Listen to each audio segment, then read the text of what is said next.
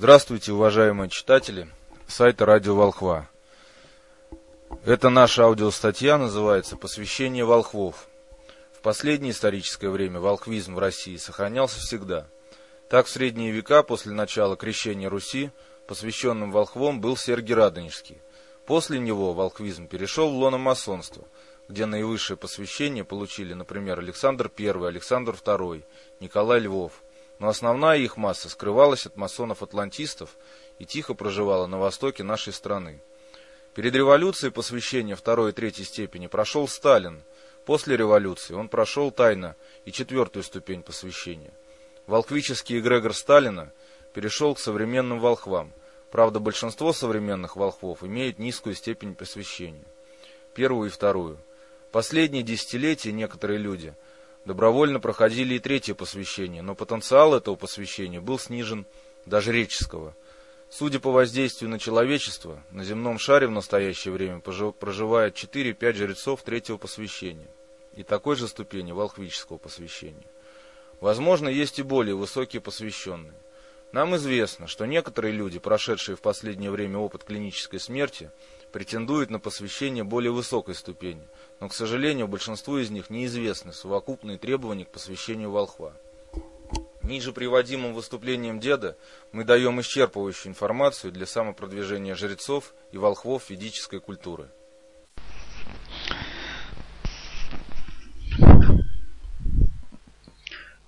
Посвящение волхвов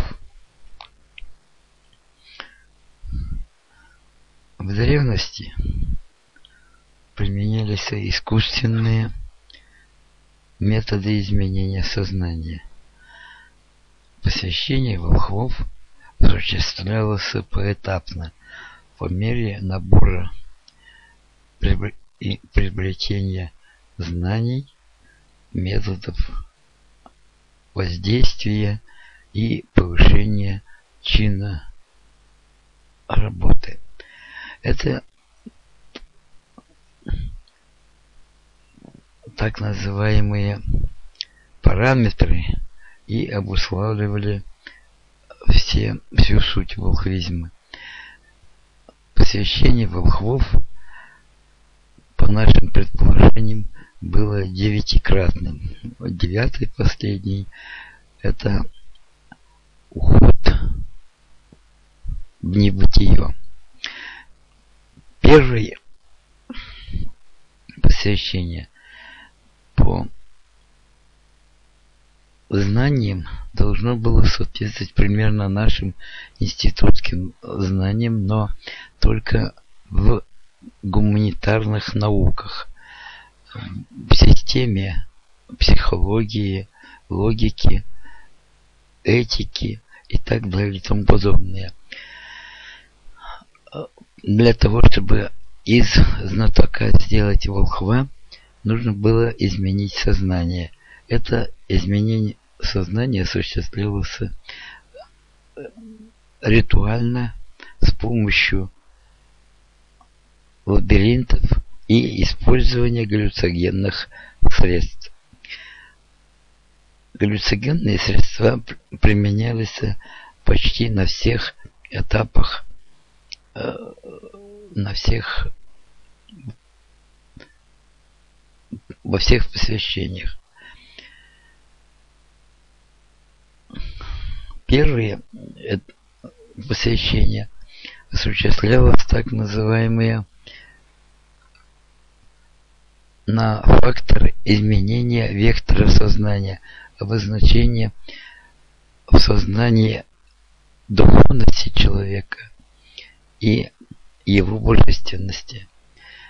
Духовность и божественность человека можно было исп испытать и как э, повышая сознание, повышая культуру человека, так и э, э, используя галлюцогенные средства. Галлюцогенные средства давали возможность быстро сделать это вне естественных э, течений времени. То есть подготовка волхов первого посвящения шла очень быстро. Это могли делать когда угодно и где угодно. Изменение сознания в то время было, предположим, как сейчас, это сдвиг мозгов,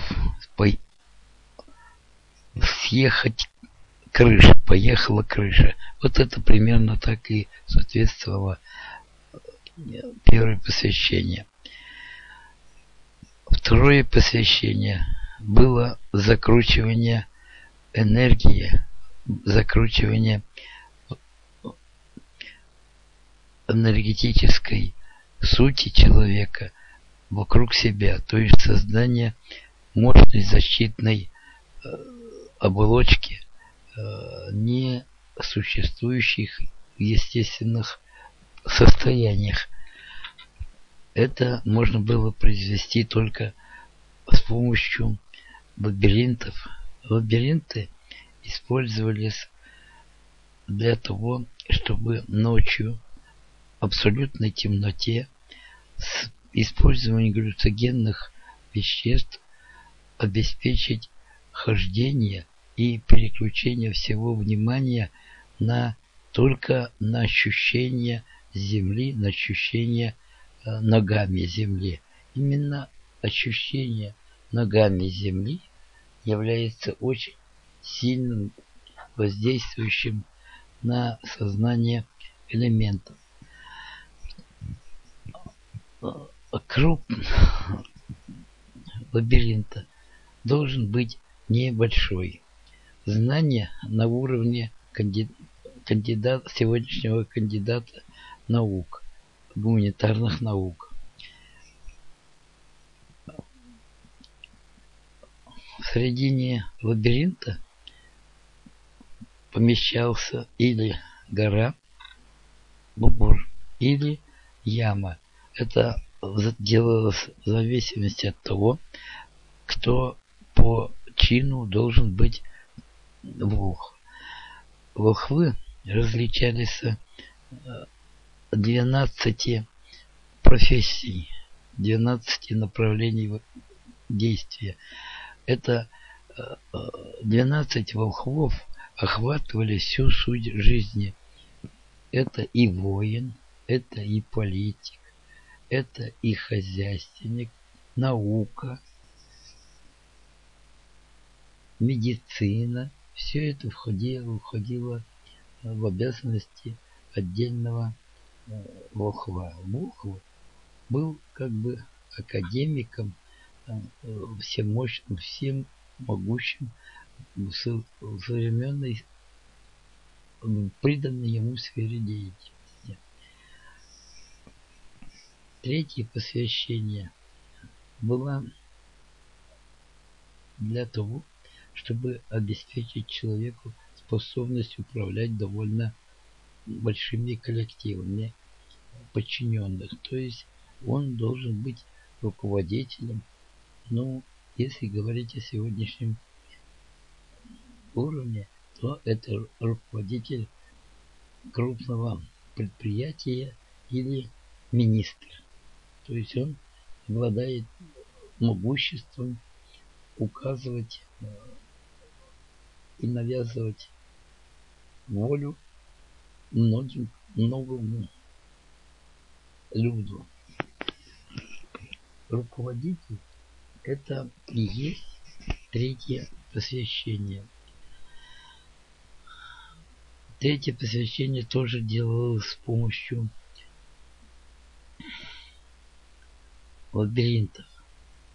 Значит, если точно говорить, то по сути должно быть э, вот на, для третьего посвящения 12 различных рисунков лабиринта. Кстати, первый лабиринт мог осуществляться и попарно. То есть, когда э, учитель шел рядом с испытуемым и Э, он э, испытуемый чувствовал не только э, энергию Земли, но и энергию учителя, который находился совсем рядом. То есть это приобщение э, еще и к тому, чтобы, э, если не изменить сознание, то изменить вектор направленности сознания. То есть э, человек становился привязан к земле и к своему учителю. Итак, третье посвящение – это руководители, если говорить в военной э, деле, это полководцы. Полководцы э, армии. Не всемогущие руководители страны, а просто полководцы. Генералы, там маршалы или какие-нибудь еще. Маршалы производства, маршалы э, техники, медицины и так далее и подобное. Четвертое посвящение осуществлялось с помощью воды и огня пройти огни и вот, как говорят, и заслужить медные трубы, это главное, что необходимо было для четвертого посвящения. Для того, чтобы осуществить это посвящение, нужен не только лабиринт, но и крест на которого укладывался человек, вокруг креста раскладывался огонь, и огонь загорался. Человек мог и не, не вернуться. Человек знал, что он может и не вернуться из этого испытания, поскольку, поскольку вокруг него пылает огонь, и малейшие э, э, его несовершенное сознание приводило к, к вспышке и к нервному потрясению э, не давало возможности продвинуться человек вперед. Только уверенность в себе, уверенность в божественности себя, уверенность в защите себя давала возможность пройти ритуал огня замена православной религии э, и ритуал огня крестом это нечто из ряда вон выходящее, потому что ритуал прямого огня заменяется ритуалом риту, символа огня. Крест сам по себе обозначает огонь. Он, э, слово это произошло от слова крест, 2С. Это трава, которые, листья которой крестов такие трехлепестковые, и она очень жгучая, э, напоминает э, хрен, по вкусу напоминает хрен.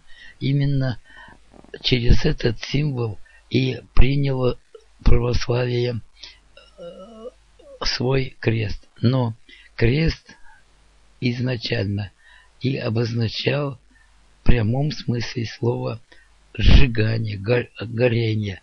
Так же, как в восточной культуре лотос представлял пламя, то крест в арийской культуре символизировал огонь. Огонь символизировался, потому что на нем сжигали, э, ритуально сжигали человека для четвертого посвящения. После четвертого посвящения водой, э, водой человек проходил посвящение. Это или э, в гроте под, подземном, или еще каким-то то есть это глубоко таинственное или таинственное э, действие, где сознание незащищенности перед Богом и перед природой обнаруживается со всей силой. После прохождения ритуала и обеспечения знаний, действия, люди становились эм, на сегодняшнем языке властелинами мира. Властелинами мира в отдельной взятой э, деятельности. Военный, медик, наука, политик, управление, то есть хозяйственник и, и так далее. Реальное значение этого очень велико. Мы знаем из истории многих полководцев, которые практически были властелинами мира и, и в политике, и в военном деле. И, и именно на них в последнее время наибольшие гонения, особенно православной церкви. Православная церковь решила, очевидно, что только лобопоклонство, идолопоклонство перед какими-то живыми и мертвыми, в основном мертвыми кумирами, является тем волшебством, той магией, той мистикой, которой достигается э, выше, высокие результаты человеческой деятельности. Это не так. Но ладно, ладно, нас это не интересует. В моем похождении на север показал, что православие, которое слово-то заня... православие взяло из древних э, цивилизаций ариев, и это православие раньше обозначало не православие, а православные было предлож... Э, перечислением слов «правь», «славь», «навь», «явь». Именно в этом порядке вся суть э, древней науки. Именно явь после Нави э, является тем определением, куда и как идет человек. Правь и получишь славу или, или что-то. Славь и, и получишь навь. Пройдешь навь, получишь явь. Явь – это та реальная, то реальное восприятие мира, которое должно быть у человека. Перед человеком открываются новые каналы связи, новые логические и мыслительные способности, э, новые э, ресурсы разума. Но самое главное, что после этого повышается сознание, духовность и божественность. Когда нас спрашивают, верим ли мы в Бога, во-первых, мы не знаем, про какого Бога спрашивают, во-вторых, мы все равно отвечаем «нет, не верю, ибо ведаю, ибо знаю». Има, именно после э, четвертого посвящения уже человек способен именно знать. Однако же в православии, в христианстве, в других современных э, религиях все идет только на веру, на, а по сути на ложь. Именно вот это и отличает эм, древние арийские ведические цивилизации от современных. Именно знание, ведание и было главным сутью волхов. Сейчас же верую. Верую во что? Один человек сказал, верую, ибо это абсурдно.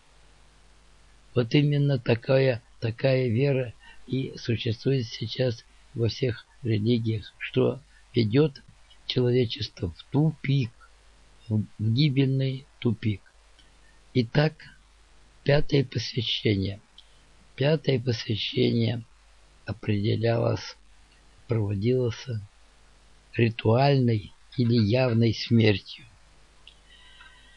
Для ритуальной смерти необходимо было специальное устройство, описание которого я в открытом, в открытом материале не привожу. Это не для слабонервных. Испытание смертью могло быть и э, прямой смертью. То, что сейчас у нас называется клинически, клинической смерть. В древности это было воскрешение, воск или еще как-то. По-разному. Но именно ритуальная и явная смерть обеспечивала человеку пятое посвящение. Он становился сутью космической. То есть после пятого э, посвящения человек переходит от разряда высокоорганизованных людей в разряд полубогов. Он доходит сознанием до нижней нирваны, что обозначается э, девятой цифрой. То есть седьмой, седьмое небо – это небо именно властелина мира. Властелин мира не может без, без э, ритуала смерти перейти Рубикон и попасть э, в пантеон небожителей. Небожитель обязательно уже как дважды рожденный. Именно рождение во второй сути позволяет ему приобщиться к космической энергии, к космическому информационному потоку, к космической логистике, к космическому мироустройству, к космическому миропониманию. Человек галактики. Вот так можно характеризовать э, человека после э, пятого посвящения. Знание и посвящение смертью и сейчас остаются единственным определением важности и сущности волхва пятого посвящения. В настоящее время таких единицы, а может быть един. Потому что совокупность посвящения смертью, огромный запас энергии, высокая духовность, абсолютное для людей сознание, сознание э, космическое, эти определения характеризуют волхва пятого посвящения. Шестое посвящение тоже делается смертью. Э, усложняется э, вопрос э, смерти дается или ритуальная, опять же в специальном устройстве, со специальными глюцогенными препаратами, или случайная или не случайная смерть естественная. То есть, опять же, на уровне сегодняшнего понимания клинической смерти. Именно пятая, шестая и дальнейшие эм, посвящения проходят через очередные смерти. После третьего так называемого смертельного трюка э, человек живет в абсолютном единении и с жизнью, и сутью смерти. То есть для него смерть не является некой фатальной неизбежностью. Смерть управляется и жизнь, кстати, управляется этим человеком. Люди могут откладывать э, насколько угодно эту смерть и продвигать ее, когда это нужно. Э, такие волхвы не подвержены э, человеческому воздействию. Их уже нельзя убить. Потому что тогда, когда их убивают люди, они, боги их или само сознание их, переводит их в другой уровень. Да как можно убить мертвого или бывшего мертвого? Убить его нельзя. Хотя э, физически можно уничтожить тело.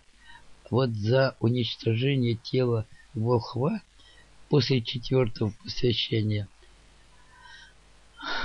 наступает неотразимость наказания.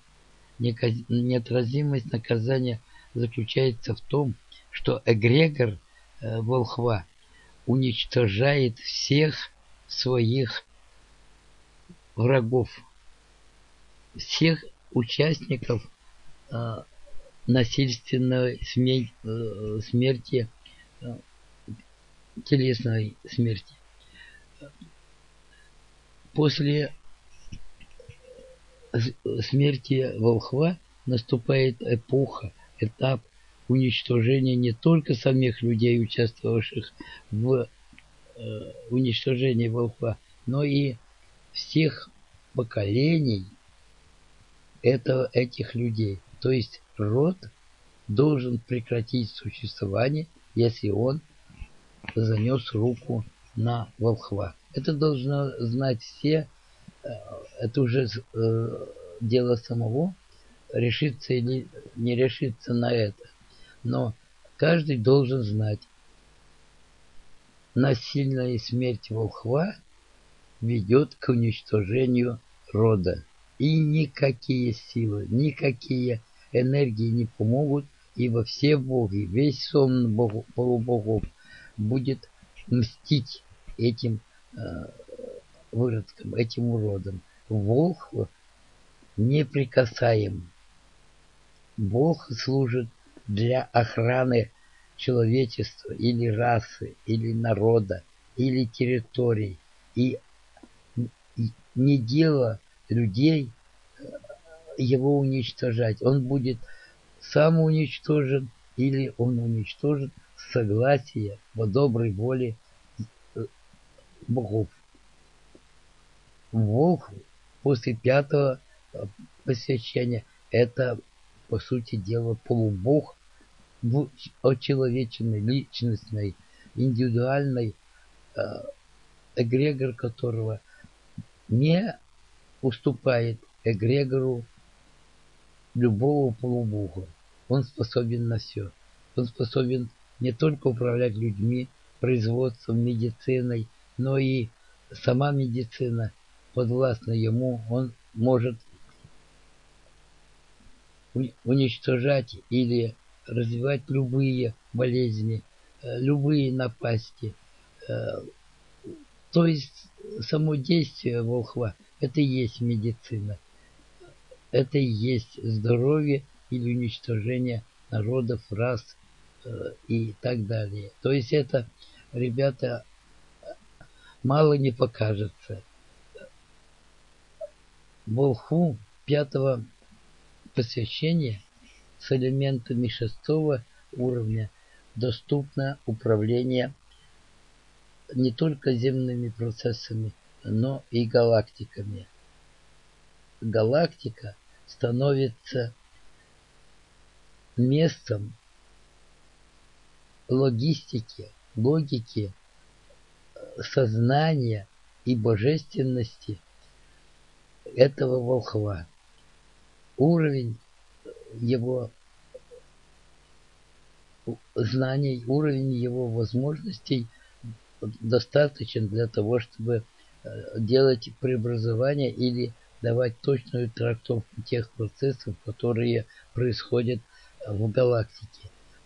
Это человек практически галактики.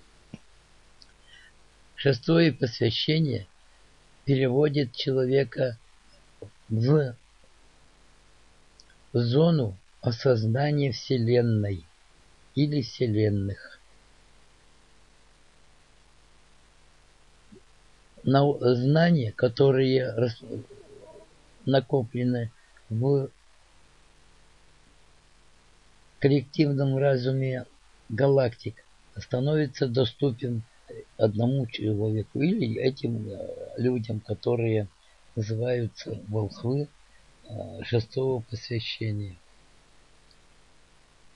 Я не буду рассказывать о дальнейшем, потому что дальше это не из, ряд, из разряда необходимых знаний. Это только надо знать. После шестого есть еще седьмое, восьмое и девятое посвящение. Девятое посвящение – это переход